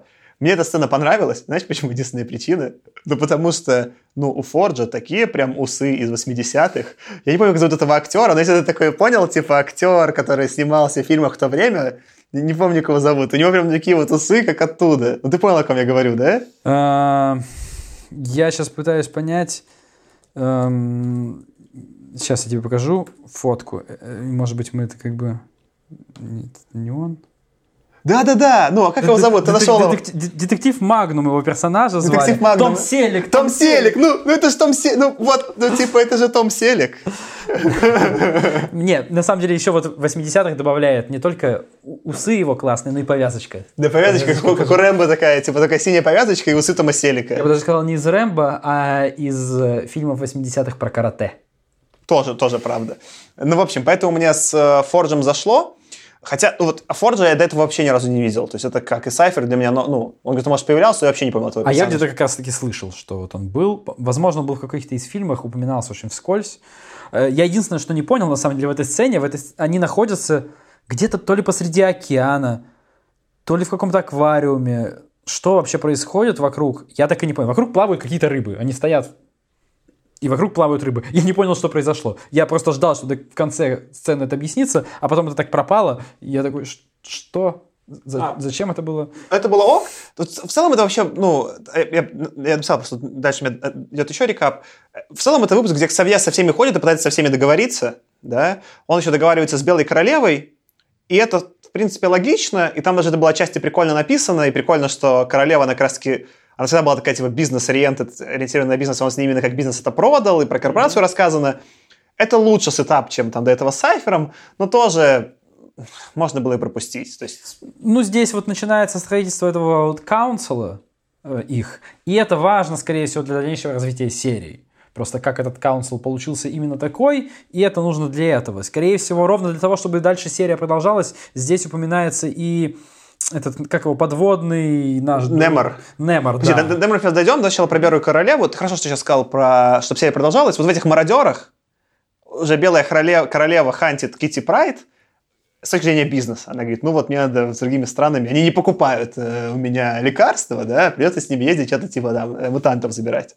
И да, в принципе, это хороший point, что это worldbuilding, который сделал Хикман, а мародер уже не Хикмана написан, и он продолжает э, добивать, это прикольно. Слушай, с Немором круто, потому что э, я потом посчитал, что, оказывается, реально, ну, Немор персонаж известный, очень, очень давний. Например, там, когда описывают, э, когда читаешь э, Ран Брубейкера про Капитана Америку, он же там в старые времена раз с Немором и тусит. И я не знал, что он мутант, но это как будто на самом деле старое известное знание. В какой-то момент вот так редконули сколько там лет назад, и он стал как бы первым мутантом, и Немор всегда очень, видишь, вот Немор прям супрематист, он такой, э, он же в итоге отказывается присоединиться к ним, именно потому что, вот, мне кажется, через него показали, что попытались сделать это отсечение, что мутанты все-таки не совсем супрематисты и не опасные нацисты, да, то, что вот, ну, э, в их агрессивной политике, где Немер говорит, так, ну, если люди, никто там, я не, помню, что он предлагает, но он там как-то очень, э, он говорит, что, их, что они слишком мягкие, ему не нравится их э, по- позиция, и он поэтому отказывается к ним э, присоединиться.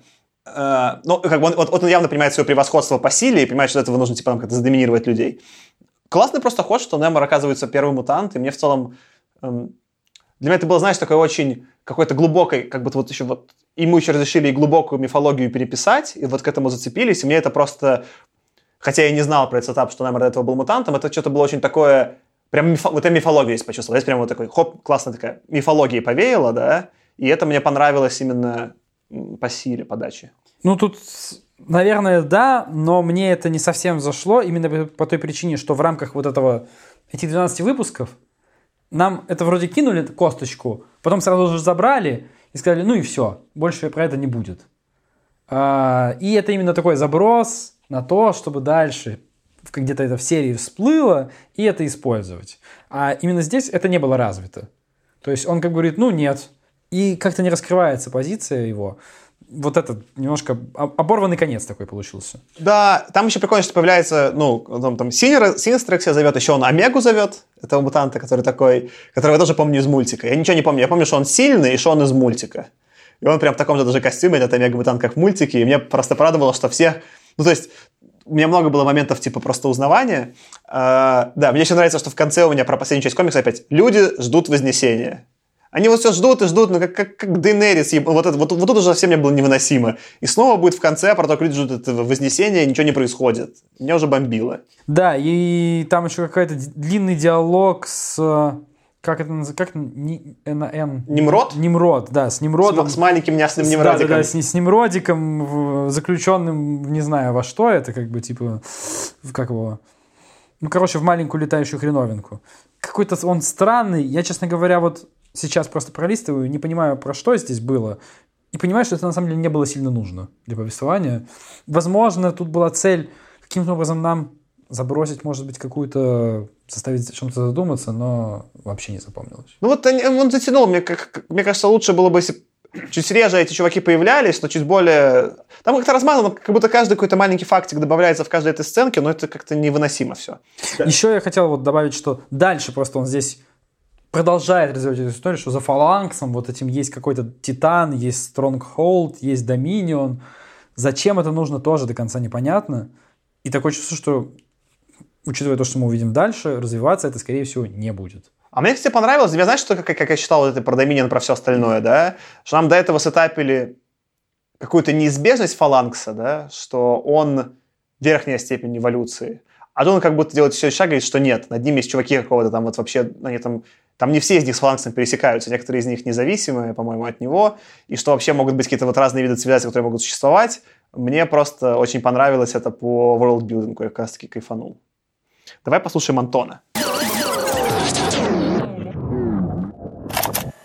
Кажется, что большую часть выпуска парни смогут обсудить сами, учитывая, что это был опять калейдоскоп неизвестных мне персонажей, которые появлялись, исчезали и назначались на какой-то трон. Поэтому я сразу на тысячу лет вперед прыгаю. Тут у нас библиотекарь почему-то не хочет шагать в будущее и присоединяться к государству фаланги или коллективу фаланги. У них там, видимо, уже нет государств. Ведь причем по каким-то надуманным причинам. Мне кажется, что им пора вступить в фалангу. Не? Смотри, ты сказал еще, я уже... В принципе, мне к Антону добавить нечего. Но, по-моему, если я не ошибаюсь, там до этого был какой-то там Society Index или что-то там, какой-то индекс SI вот здесь указанный. Был, был. И он здесь только возрастал. Он у Фаланкса был миллион, а здесь дальше у Тайтана он 10 миллионов, у Стронгхолда 100 миллионов, а дальше идет какой-то Dominion. А, вообще он undefined индекс. Поэтому это все-таки именно вот, как я прочитал это, э, это какое-то вот усиление все больше и больше, все увеличение масштабов.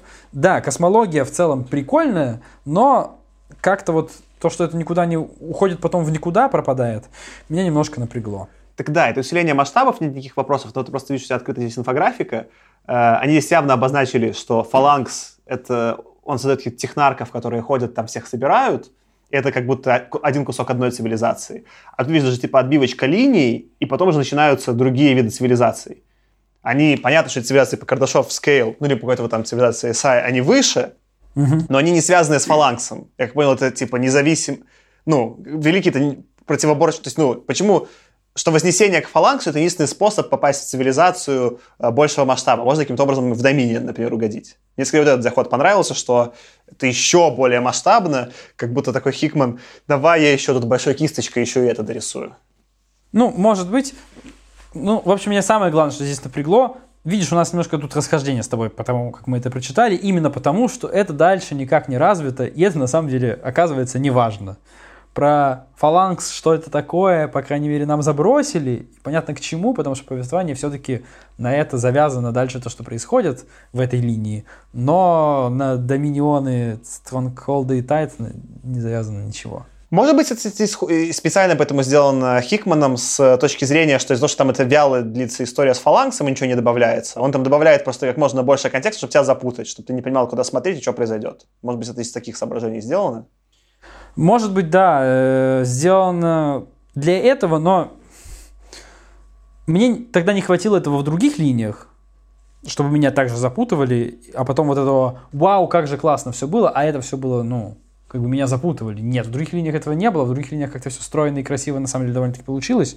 В целом получилось забавно то, что получилось в этой линии. Мы обсудим это, похоже, в следующем выпуске. Э, но как-то здесь, не знаю, мне это показалось лишним. Че, поехали дальше. У нас осталось, мы, penultimate and ultimate episodes. Мы подошли уже к penultimate, к предпоследнему. Давай сразу наброшу здесь, что только мы сейчас их обсудим.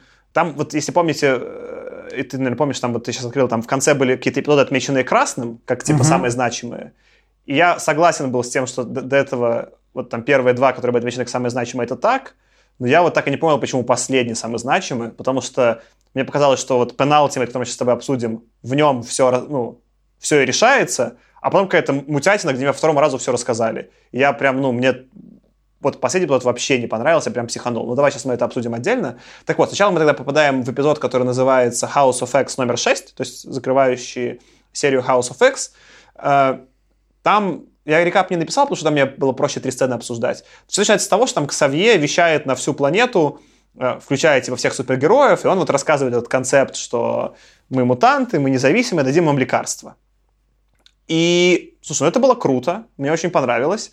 Мне это понравилось хотя бы в том смысле, что до этого, ну вот, там все время такой, типа, открытый вопрос, вот, который меня всегда в комиксах не, с людьми X немного э, вымораживал, да, что вот есть все эти супергерои, да, есть люди X, они непонятно, во-первых, чем отличаются принципиально, ну, особенно для внешнего зрителя. Что, ну, мы, по-моему, зацепляли, да, что, что просто одни приобрели уже, ну, случайно, а другие, типа, генетически, ну, что за бред, да? И там все время у них какое-то... И даже в комиксах такое немножко... Они как будто в разных мирах живут. И поэтому, когда в фильмах, например, Люди Икс были, в, ну, которых снимал, там, по-моему, Warner Fox, да, снимал Людей Икс, а Марвел снимал всех остальных героев Марвел, меня вообще с этого не бомбило. У меня не было никакого желания то есть, вот когда Спайдермен появился во вселенной Марвел, я очень обрадовался. Его там реально не хватало для их всех связей повествования. А то, что Люди X и там все остальные супергерои вообще не пересекающихся вселенных, меня полностью устраивало. Нужно только, что про Самах иногда приходил, там, не знаю, к Айронмену и помогал кому-нибудь его завалить, потому что он смешной, да, у них смешные типа интеракции. Но в целом это, ну, это же реально какие-то независимые вселенные. И все время было вот этих, знаешь, как будто люди вот этих мутантов прессуют, но Iron Man же никого не прессует, там, или Тор, да. Вот там все время это какая-то была... Для меня в всей вот этой, типа, Marvel, типа, Universe, да, это 600, 606, по-моему, да, мне прям вот этого не хватало как-то очень сильно. А тут они прям э, через это повествование к Савье раскрыли. Они показали, что, смотрите, есть другие супергерои, явно показан конфликт, что у них появляется, что они такие слушают, и такие как бы, ты как бы вместе с ними охреневаешь, что, во-первых, что он вообще охренел нам всем вещать, мы куда-то шли, тут, знаешь, ну, это же даже э, подано сильно, что он ко всем мозги, по сути, залез и рассказал. Это уже очень, ну, вот Антон, не знаю, что скажет Антон, но звучит так, как будто это еще более страшно и threatening, чем то, что происходило раньше. И он и показывает всех ключевых серий, другие там Marvel, там фантастическая четверка, и Кэп есть, ну, в общем, очень много там кого показывают, э, и обычных людей, которым это рассказывают. Мне это понравилось. Это как будто, знаешь, такая удочка, что а что у них будет с обычными людьми? И для меня это был какой-то сильный момент. Смотри, вот этот момент я тоже хотел как раз по него сказать, что по сути, ну, то, что говорил Антон, да, про то, что у Ксавье сдвинули моральный компас. По сути, Ксавье никогда не занимался запугиванием человечества. А здесь он именно этим занимается в этой речи. То есть он, по сути, это, это такая речь, она как будто бы, ну, знаете, я тут декларирую, как бы, что вот, ну, такие дела. Но на самом деле это, именно вот этот акт вещания всем в головы в мире – это акт устрашения. На самом деле он еще и во многом, если не в первую очередь, про то, смотрите, что мы можем. Да, это интересный тейк. А, видишь, я опять же, ну, я во всем стараюсь видеть не нацизм, а что-нибудь другое, да. Мне скорее понравилось в этом, значит, думая какими-нибудь корпоративными терминами, что в этом есть некоторая доля э, прозрачности. Ну, типа, что какие-то, знаешь, там правительства, не, ну, вклю, в клюквенной России, которую они придумали, они не сказали бы там, что так можно. А кто такой говорит, ну, смотрите, я могу, ну, значит, это как, как интернет, да, он такой, а я могу всем рассказать, я даже там интернет, не знаю, там у китайцев выключен, да, я даже им расскажу. И в этом смысле некоторое такое, знаешь, уравнилово, что прикольно, да, но, конечно же, он не дает никому пользоваться этим источником. То есть, ну, это же пропаганда. Он один транслирует через этот источник э, инфу. Э, я ее симпатизирую, когда читаю комиксы про X-менов, это герой, которым я сопереживаю, но в целом хороший поинт, это даже страшно. Это как будто вот, ну, у кого-то появился телек ко всем людям с одним каналом, с одной кнопкой, и делай, что хочешь. Ну вот здесь я, наверное, место, где стоит сказать, я на самом деле на протяжении всего вот этого повествования, я в самом начале не сказать, что прям супер сильно сопереживал X-менам. И на самом деле во всей этой истории все меньше сопереживал X-менам учитывая то, как они как бы ну, свою новую политику строят. И да, я понимаю, почему. Я, да, понимаю, как бы, ну, что вот эта история с Мойрой, она как бы подводит их, по сути, почти неизбежно к этому. Но, тем не менее, сами методы, выбранные ими, я не знаю, довольно сомнительно все это. Слушай, мне кажется, это еще тогда один э, плюсик э, типа в карму Хикмана, как классно подано. Это безусловно. То, то есть он вот это продает типа действительно классный э, финт, ну не финт, твист, наверное, через Мойру, да, и ты вот мы рационально как читатели понимаем, что у них выбора особо нет, они все другое, все уже другое попробовали. Но да, когда это вот, ну, в виде каких-то вещаний выглядит страшно, и это, и это отчасти прикольно. Слушай, ну дальше типа они нам наконец-то показывают состав как бы э, каунсела, не знаю, как просто council, круглого стола. Совет, совет. Совета, совета, да. Там, ну, я, я так, кстати, предполагал. Я когда сидел и гадал, какой там будет, типа, состав совета, я такой его предполагал. Э, там все было понятно. Меня единственное, что я, кто такой красный король, это было непонятно. Ну, то есть понятно было, что там, типа, белый коро... белая королева это будет э, Эмма Фрост, черный король это будет Себастьян Шоу, там это все, типа, обозначается. И со всеми в целом было понятно. И когда уже Апокалипс появился, тоже было понятно, что он там будет, типа, в этом э, столе. Э, что мне, чем я удивился, ну, вот кто такой Red King, вообще непонятно, и до сих пор он там, типа, зачеркнут, как будто они его оставили. А, а, прикольно, что они оставили этих э, Great Captains. Вот. Ну и дальше, собственно, не знаю, нам что-то еще про совет обсудить. Он появился, это прикольно, что вы рассказали. Да, но как-то, опять-таки, как сказал Антон, вот этот калейдоскоп неизвестных персонажей, я вот здесь мистер Синистер, дальше Эксодос, я пошел гуглить, кто такой Эксодос. Этого, этого чувака я тоже не знаю, ну, да, смирился. Как бы почему он здесь? Ну ладно, допустим, это все дальше. Но всех остальных ты знаешь? Всех остальных, всех остальных я знаю, да. Мне скорее, я не очень почему, не понял, почему Найткроулер в Совете, то есть он был важным персонажем, в принципе, в повествовании раньше, но он не создает ощущение, в общем-то, персонажа. Может быть, я просто больше на фильмы ориентирован. Он, такого, он, он, он иностранец, он немец. Вагнер. А, для diversity? Я не знаю. Меня в целом, когда вот я смотрел, э, ну, была простая гипотеза, которая не оправдалась. Ее там вот в подкасте Патрика Уильямса про это обсуждали. То есть, понятно было там про... Они еще называются все по парам года, да, там типа есть Autumn, Winter и Spring. Составы этих были примерно понятны, и там я со всеми персонажами согласен. Они там из очевидных вещей появились, кроме Exodus, который все еще не помню, кто такой, но пофиг, они добавили. А Summer, я думал, что это будет семейка Саммеров, Саммерсов. И там будет, типа, что там, условно, будет какой-нибудь там Скотт Саммерс, э, ну, Джина Грей, соответственно, там тоже будет. И кто-нибудь еще там, я не знаю, кого-нибудь этих сына кого-нибудь, ну, кто-то, относящийся, не знаю, Росомаха, например, как там. Там несколько отсылок, ну, ее сейчас нет, опять же, мини-спойлер, ну, там же было, особенно потом в следующей сцене, где, когда они там все празднуют, там есть какой-то такой странный намек, как будто собираются Росомаха, Джина Грей и Саммер наконец-то в этом комиксе тройничок замутить. И там как бы, ну, в фильме, ну, как бы в фильме они как будто, значит, там воевали за Джин Грей, тут как бы у них все время какой-то был теншн, да, а потом, ну, вот первый выпуск X-менов, он происходит, они показывают, что э, дом, ну, Саммер, вот этот Скотт Саммер, в смысле, э, э, Циклоп, он строит себе дом на Луне, ну, тоже с, с порталом через Кракоа, и там есть инфографика с их спальнями, и там в доме спальни разбиты по три, и, ну, спальни э, Росомахи, Джины Грей и Циклопа соседние с дверями друг к другу. Вот мне кажется, знаешь, это уже такая Истер Эгг для тех, кто понял, как бы, или для тех, кто хочет себе додумать то, что хочет себе додумать. Я, я даже не помню, не запомнил, где была инфографика такая. даже... Не-не, так ее не было, она в X-Men номер один, который ты читал. А, она потом будет. Они прям вот, ну, они показывают, как там все собрались, и, ну, Э, и там явно как бы вот у них спальни все разбиты, и все как бы там есть гостевые спальни, все дела, есть вот спальня, ну, э, ну, э, хозяинов дома Джины Грей и Скотта Саммерса, и возле них с отдельной дверью к ним спальня Росомахи. Ну, в общем, да, а Найткроулер, ну, то есть я еще понимаю, почему там Гроза и Джин Грей тоже там важные персонажи, но Найткроулер, я с тобой согласен, я тоже удивился, ну, как бы есть и есть. А, ну, и, ну я тебе могу сказать сюжетно, почему он там есть. И он потом, это на самом деле, когда сейчас следующая сцена, что они все собираются, устраивают суд над Саблезубом и, по сути, придумывают первые законы э, э, Крако, да, ну, как бы новой цивилизации, не цивилизации, наверное, там, новой страны, да, нового государства. Классно, кстати, вообще, вот политику такой не ожидал, она еще была сделана прикольно, классно прописана, и все персонажи очень разные, я прям кайфанул и законов, которые они принимают. А Вагнер с них единственный верующий. И там же дальше про это прямо есть заход, они когда что-то там принимают один из законов, э, он высказывает про то, что он верующий, поэтому нужно сделать вот так, и поэтому такой закон принимается. По-моему, он, он говорит первый, там же будет один из законов, давай мы их озвучим. Там первый закон у них make more mutants. И Вагнер больше всего топит, как религиозный чувак, за то, что нужно make more mutants.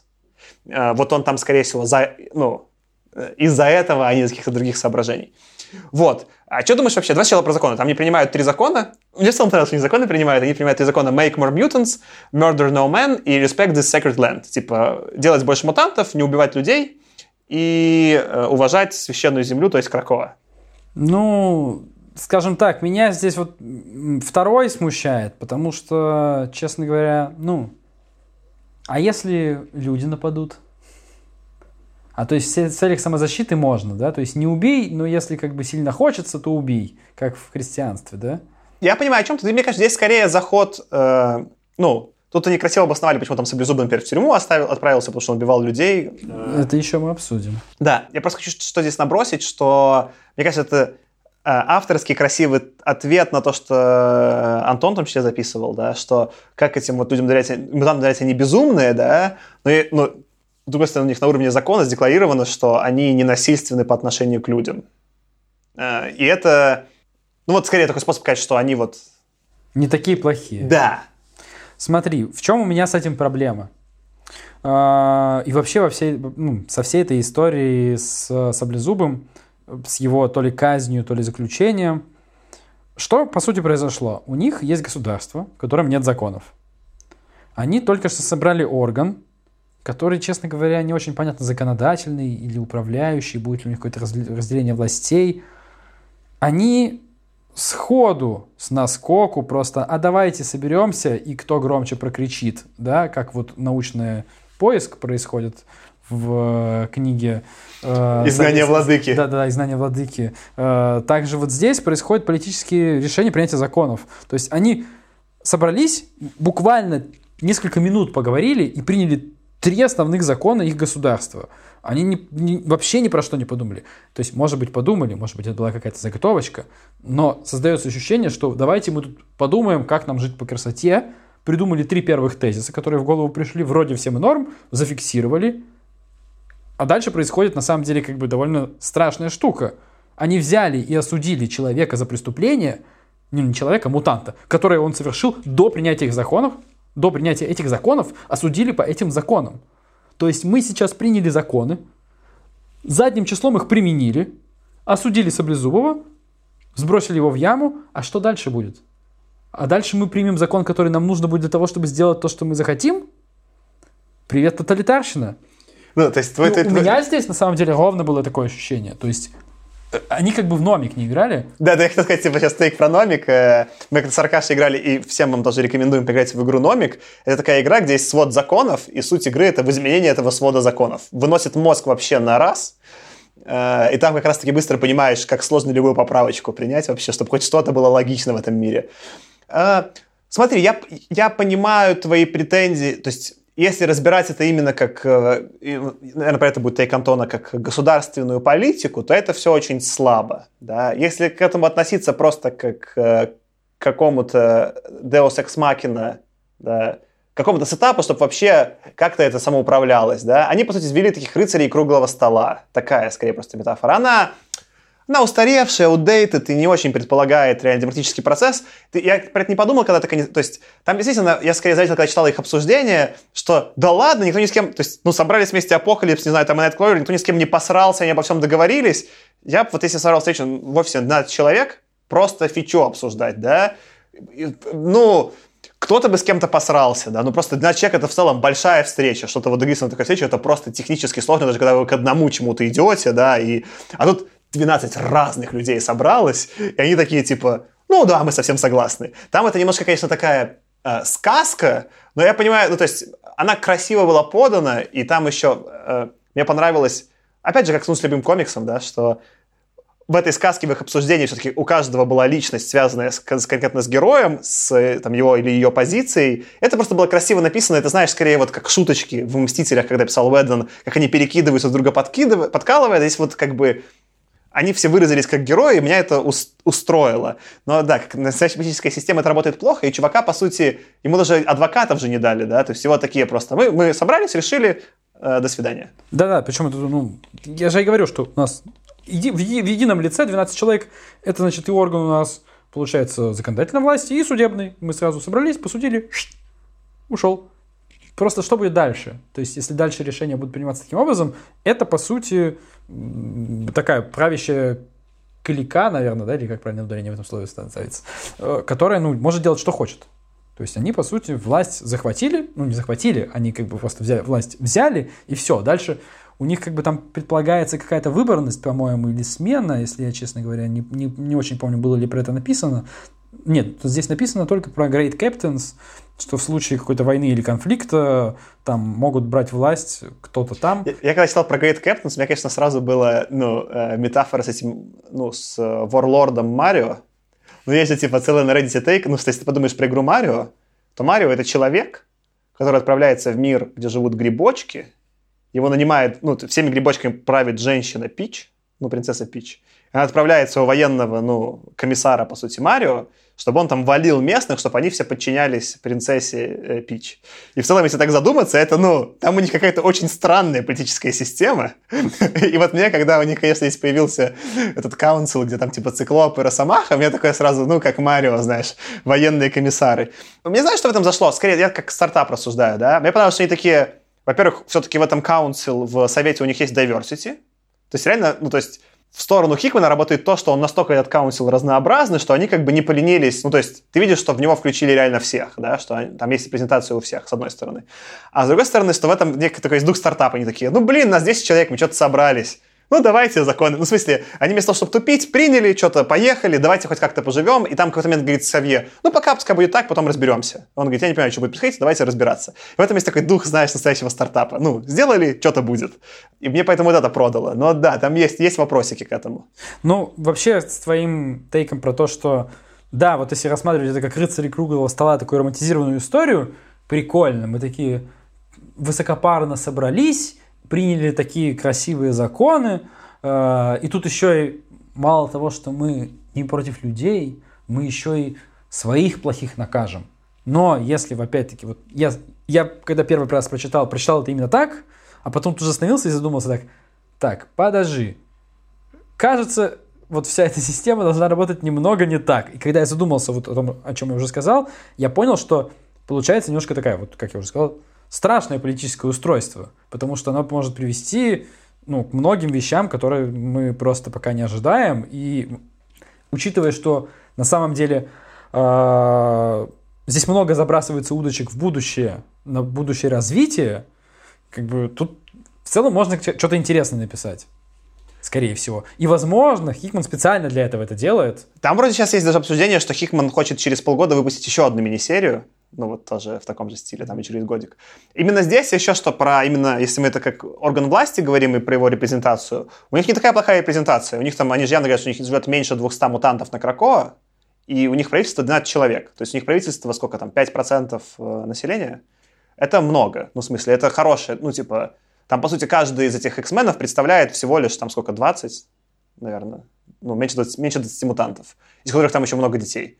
То есть в целом, ну, э, их не выбирали, что, конечно, проблема, э, но учитывая, что они там все фракции мутантов представляют, у них репрезентативность этой выборки куда выше, чем там любое правительство. Другое дело, что они там хотят очень быстро, это явно рассказывают, там вырасти, там, ну, что они до 10 миллионов, что ли, там вырастут за 10 лет. Конечно, когда у тебя 12 человек управляют 10 миллионами, это уже что-то странное. И, да, да, да, сразу, сейчас тогда последний поинт, у меня написано «Вечеринка», кстати, знак, почему конец не тут? То есть мне казалось, что вот, ну, просто эмоциональный для меня конец был, когда у них у всех вечеринка, она классно нарисована. Вот там, я не помню, кто из них кому, но там есть какая-то, ты сейчас можешь найти, там какой-то то ли Росомаха пивасик Дженни Грей протягивает, то ли Скотт. Там вот намек на тройничок есть еще на вечеринке. Если... А, да-да-да. Это, это я тоже, это я сейчас вспомнил, это было, да. Вот, да, там они прям пивасик э, протягивают друг другу, да, а вот там Росомаха кладет руки на плечо, и Джин Грей, и э, Циклоп, посмотрите, так очень э, секси Циклопу в глаза, и пивасик они там все, типа, разбирают, и... Ой, а Циклоп его чуть ли не рукой тискает, что ли? Так да, он там к животу тянет ему, типа, там, э, руку, ну, в общем, ну вот я уже там намек заметил на их какой-то, знаешь, типа, что у них там какое-то, знаешь, полиаморные отношения. Вот, а когда у них спальни прям рядом, ну, на, на Луне, я такой, ну что, ребята, что мы вообще обсуждаем? Ну просто для меня вот этот был эмоциональный момент, где должно было все закончиться. Я не понял, зачем там еще был один выпуск. Вот, ну, все же круто. Вот они, они смогли, да, они сделали это сильный э, кульминационный момент, все же получилось, да. Зачем, зачем вообще что-то дальше? Все, начинайте дальше любые серии, я готов читать. Я тоже согласен. Давай сейчас обсудим это в следующем выпуске, скорее просто. Давай, это давай, уже, давай, уже скорее к нему, поэтому нам ну, точно нужно послушать Антона. Единственное, что, конечно же, ну, устроить праздник с салютами, чтобы люди порадовались, ну, Мутанты. забавно, ну да, мутанты, но отдает все равно какой-то вот очередной девятомайщиной, как бы, э, и, и прочими нашими празднествами. Ну ладно, мне кажется, не, не- не- не то место, где нужно их обсуждать, но опять-таки отмечаем-то мы что? То есть у нас все-таки, ну, раса, как бы геноцид какой-то. Ну, есть что отметить, конечно, но не знаю. У них государство появилось, они создали государство. Ну, в целом-то причина понятна. Ну, и если ты посмотришь, их уже далеко не 200 человек на этом празднике. Там я, их должно быть 200. Я пытался посчитать, их там не сильно. Я даже как-то сидел на этом кадре, если читал, их там не больше 200. Да. Там просто не нарисованы мелко, Ощущение, что их сотни. Нет. Потому что здесь еще, здесь наверху. Ну ладно, может быть и нет. Может быть... э, Это просто все. Просто Ну, просто, не- их, просто, их реально 200, они просто реально все пришли на вечеринку. Просто там до этого, когда нам рассказывают про то, как работает клонирование, нам уже говорится там про как про- производственный процесс. Как будто у них уже на поток поставлено. У меня было такое ощущение, что они уже начали вот клепать. Ну, может быть, я на этом кадре пытался посчитать, их там не больше. На главной панели, где все нарисовано, их там меньше даже сотни, я насчитал. Прикольно, что при этом там, как художник заморочился все эти фигурки рисовать. Просто я такой, ну, я задумался над художником. Они типа нормально, ну, типа, они, конечно, не детализированы, но там как бы этические фигурки. Он просто сидел, вот, ну, мы как-то, когда на физтехе учились, мы рисовали плакат с 600 ежиками. Ну, у нас была 617 группа, мы рисовали там 617 ежиков всю ночь. Я устал, но это очень много. А, давай послушаем Антона. Этот выпуск кажется знаменательным из-за того, что нам здесь демонстрирует кракуанское правосудие, которое, мне кажется, здесь синоним мещанского или какое-нибудь там басманное правосудие, потому что зверя отправляют в местный эквивалент ГУЛАГа формально по реальному обвинению, но все голосуют за ГУЛАГ, мне кажется, просто потому что он всех достал. И это какой-то стрёмный пример политического процесса. Ну, надо сказать, важная веха, да, в истории Кракова. Это первый политический процесс в истории для них. Особенно жутко теперь история Кракова выглядит э, вместе с заповедями мутантов. Якобы, типа, не убей человека, плодителем размножайся. Но отсюда один шаг до того, что вот мы тут сильная раса, нам бы нужно Лебенсраум расширить и со всеми вытекающими последствиями. В общем, страшновато становится.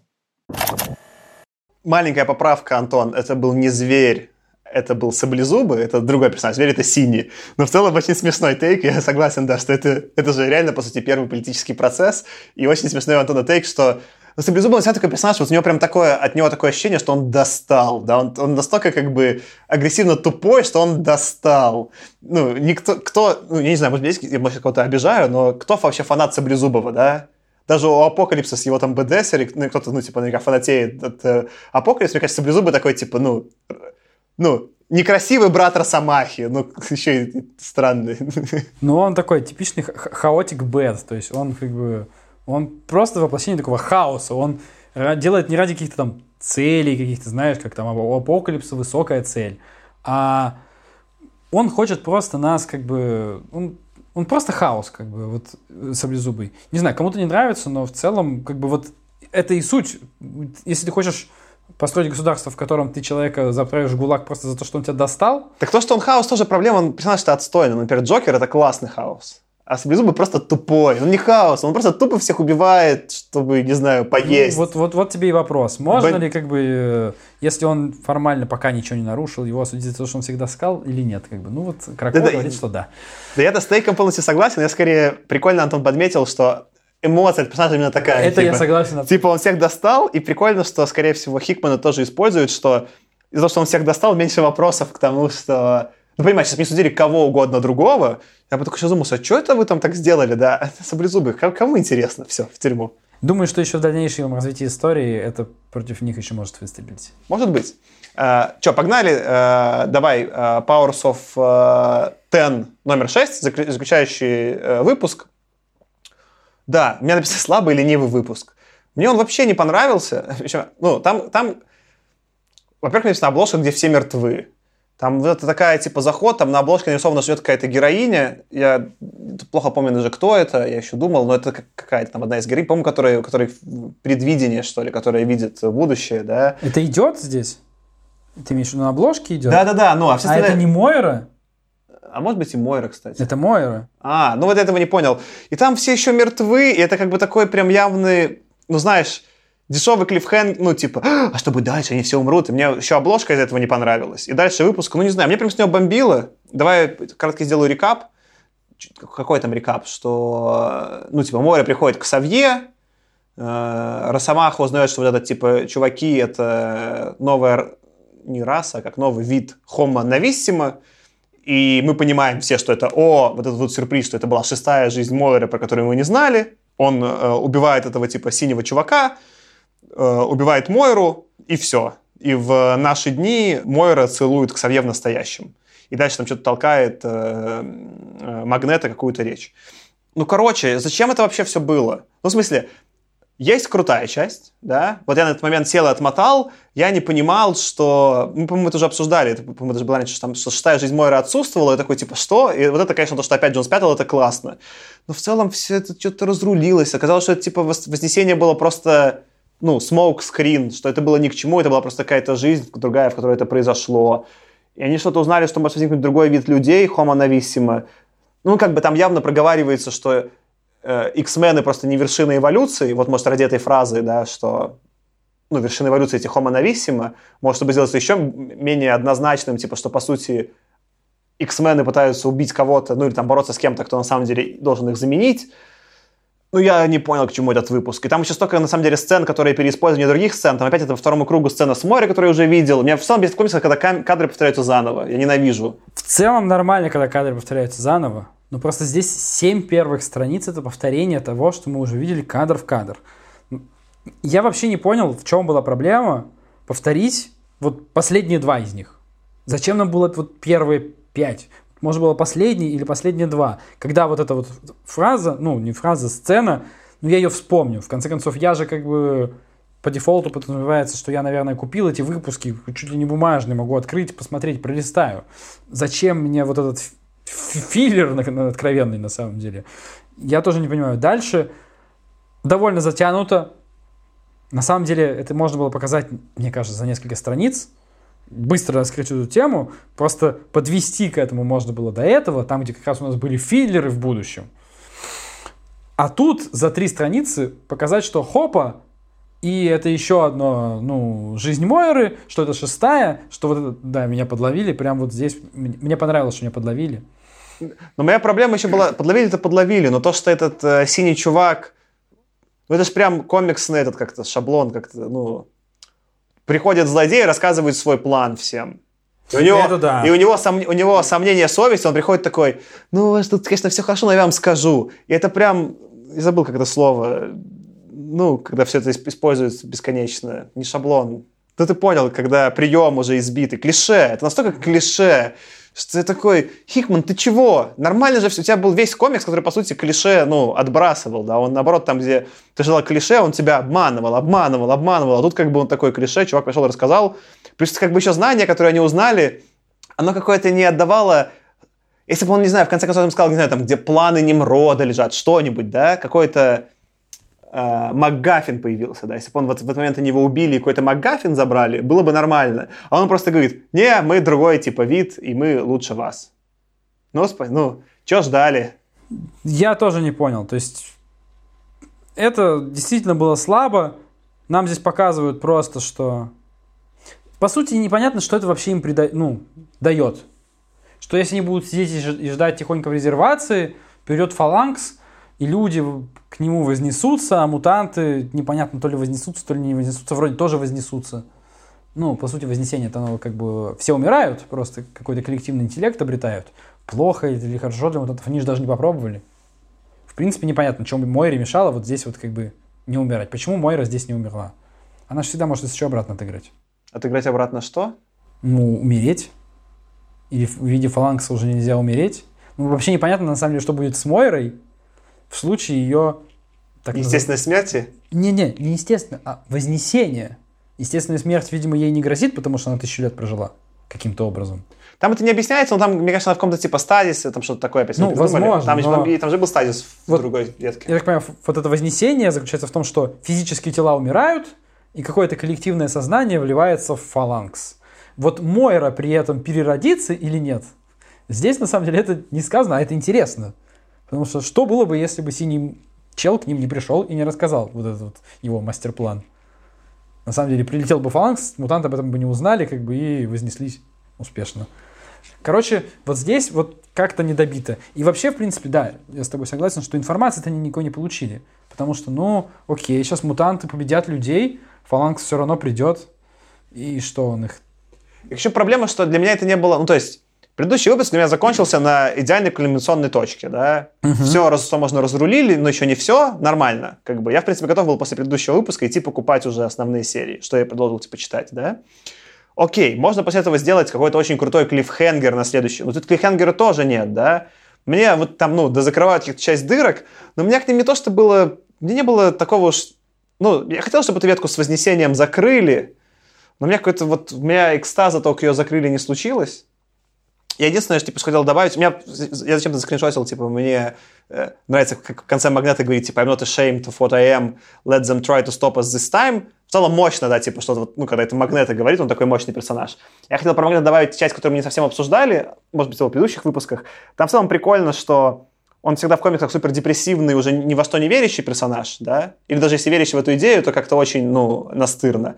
А, или он там старый уже, да, а там он прям с детишками в какой-то момент тусуется и очень воодушевленный, и все на Магнета смотрят как на, ну, как, как будто в комиксах Магнета молодой снова, да, как будто у него какая-то появилась вот, ну, не просто как антипод Чарльза Ксавье, а что-то ну, для него человеческое случилось, это было прикольно.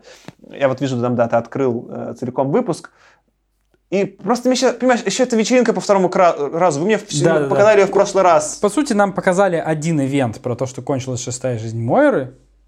Дальше там было какое-то вот такое очень невнятное бла-бла, которое на самом деле ни про что. Здесь без контента, потому что, да, ты прав, ничего нового не раскрылось. И еще раз, да, по- повторы вот этой вечеринки, какое-то очень странное ощущение после него было. Я с тобой полностью согласен, что последний выпуск немножко смазал. Непонятно, почему он выделен. Непонятно, почему он выделен как какой-то ключевой. Ну, потому что они закрыли, типа, шестой жизнью штуку, шестой жизнью меня обманули. То есть я рад тем, что меня обманули. Хикман, ты умеешь обманывать, ты крутой, да?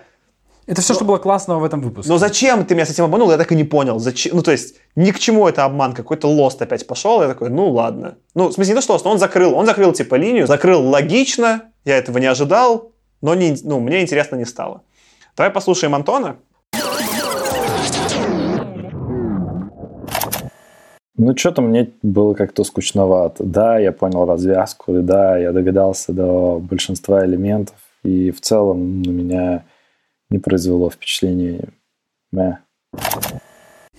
Мэ. Ну, я полностью с тобой согласен, Антон. Да, в конце. Самое обидное, что мы в конце. Вот мы начали э, вот эту третью часть обсуждения с мэ эпизода, но в середине это было простительно, а в конце как-то немножко даже грустновато. Согласен, как будто, как будто, знаешь, вот у меня, знаешь, какое было ощущение? Как будто эта сцена с фаланксом не влезла в предыдущий выпуск. Ну, типа, им нужно было сделать тогда выпуск не 22 страницы стандартные, типа, там, а 26.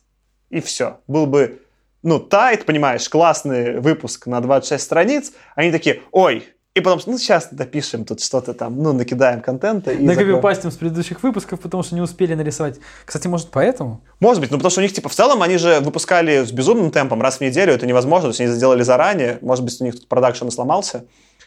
Давай какие-то, ну, может, итоги подведем. Во-первых, да, спасибо Антону за тейки, прикольно, что в целом у нас все совпало, но э, я чуть меньше заметил все эти фашистские потенциальные отсылки. Давай какие-нибудь пытаемся просто итоги, наверное, подвести к этому комиксу, Аркаш. Что я могу сказать? Слушай, ну мне все еще кажется, что это одна из самых сильных современных э, серий, которые я читал. Мне хочется вот под- подбить несколько вещей, которые у Хикмана и в целом у серии получились идеально. Первое, она классно обозначила все-таки различия людей и мутантов, и на эту территорию зашла. Вторая, то, что мы уже обсуждали, она осталась в серой зоне.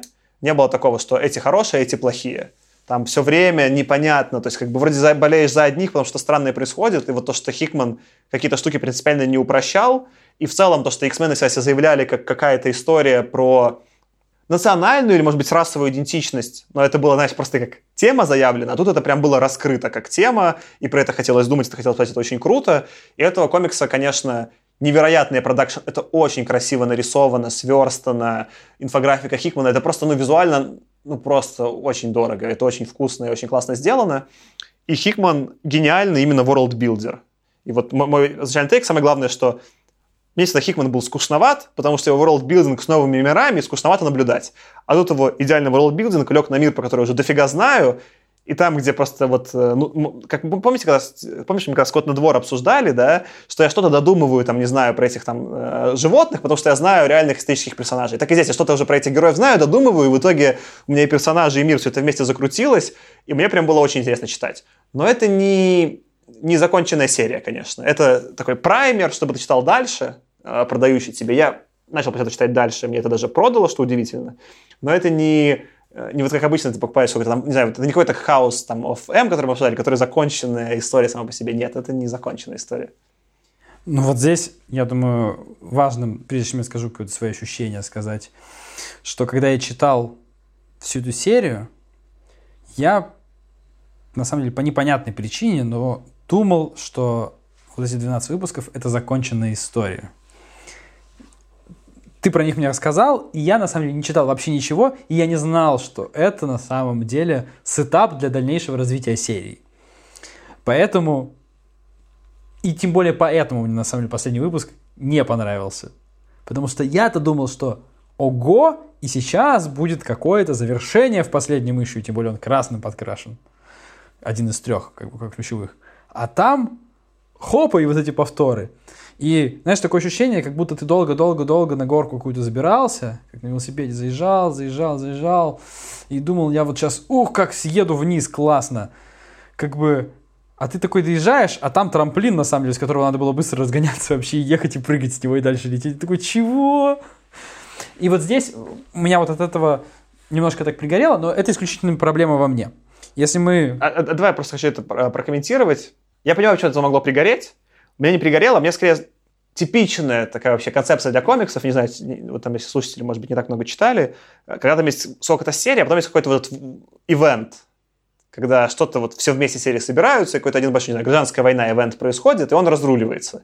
И эти ивенты обычно всегда так устроены, что все собираются, что-то происходит, а потом он разруливается. Я тоже поэтому, я не знал, что это прям будет праймер. Я тоже думал, что он разрулится, но то, что он не разрулился, я даже отчасти обрадовался, потому что я видел уже много ивентов, где разруливается. А тут как бы меня обманули мои ожидания. Я понимаю, что это может быть бомбануть, но это было свежо, что, о, а такой Хикман не решил не разруливать. Я такой, ну, прикольно. Вот, если отбросить все это и посмотреть на это заново, ну, когда я скорее там смотрел на это заново, как на такой ребут серии, ну, пусть я, в принципе, ей не очень увлекался, не очень читал, это прикольно. Я повторюсь, да, то, что мы обсуждали в начале, смотрел в основном фильмы и смотрел мультсериал, комиксов вообще про X-менов не читал.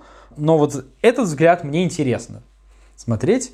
Я не, не уверен, что буду читать дальше какие-то продолжения, потому что там дальше, как всегда, шесть продолжений разных, там, разных авторов. Черт знает, что еще из этого стоит читать, что не стоит, что будет интересно, что неинтересно. И вообще непонятно, скатится ли в этот стой. Но сама вообще проблематика, которая поднимается, вот больше всего, конечно, мне понравилась вся эта история про то, что про, ну, про те моральные компасы, про отсутствие черного и белого, про которые мы говорили, вот это вот прям классно.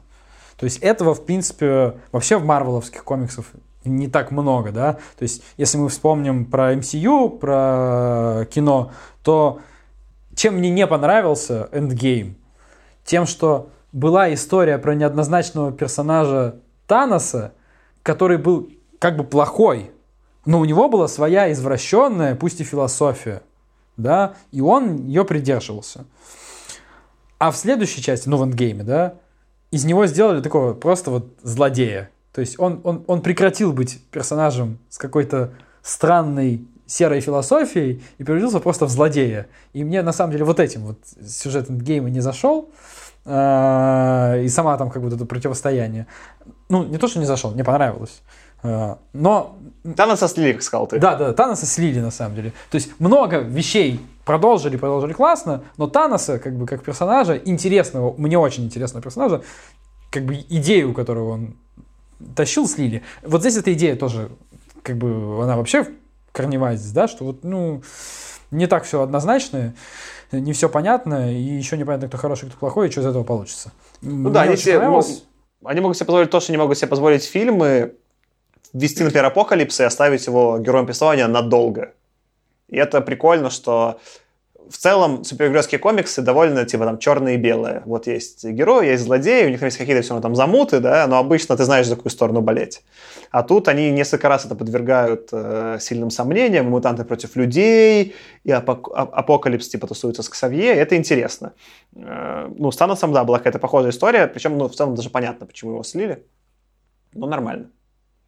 Че, ну давайте, давайте заканчивать на этом. Так у нас получился очень супер длинный выпуск. Ну, во-первых, спасибо, что были с нами. Мы, мы добили э, много выпусков. Для меня, конечно, главный инсайт. Я думал, что мы обсудим комиксы очень быстро.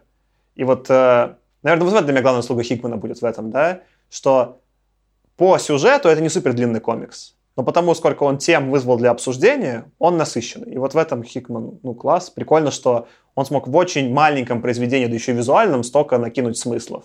А, респект чуваку. Ставьте нам звездочки, желательно 5. Если поставите 5 и напишите отзыв, мы даже как-нибудь почитаем в каком-нибудь выпуске. Спасибо, что нас слушали. Подписывайтесь в любых приложениях. Мы, наверное, есть везде, кроме Spotify. У нас же канал в Телеграме есть. На него тоже подписывайтесь. Мы в него пишем про новые выпуски. С вами был я, Саша. И Аркаша. Спасибо и пока. Пока. А теперь от меня запоздалый тейк про всю серию после того, как мы закончили запись. Эм, мне кажется, что Джонатан Хикман, автор серии, это такой эквивалент э, наших любимых Ки Пила, но в мире комиксов. Вот э, ролики Ки Пила, если вы их много смотрели, в них очень классные ситуации, которые э, эскалация доводится до какого-то абсурда. То есть, по сути, у шуток есть очень классные сетапы, э, заходы, да, но сами по себе развязки и панчлайны, шутки у Кинпила так себе. Им не особо интересно придумать какую-то интересную концовку, часто это обрывается просто в каком-то очень странном моменте, ни с того ни с сего. Ну, это Хикман такой же. У него офигенный сетап мира, офигенные заходы, но сама по себе развязка его не особо-то волнует.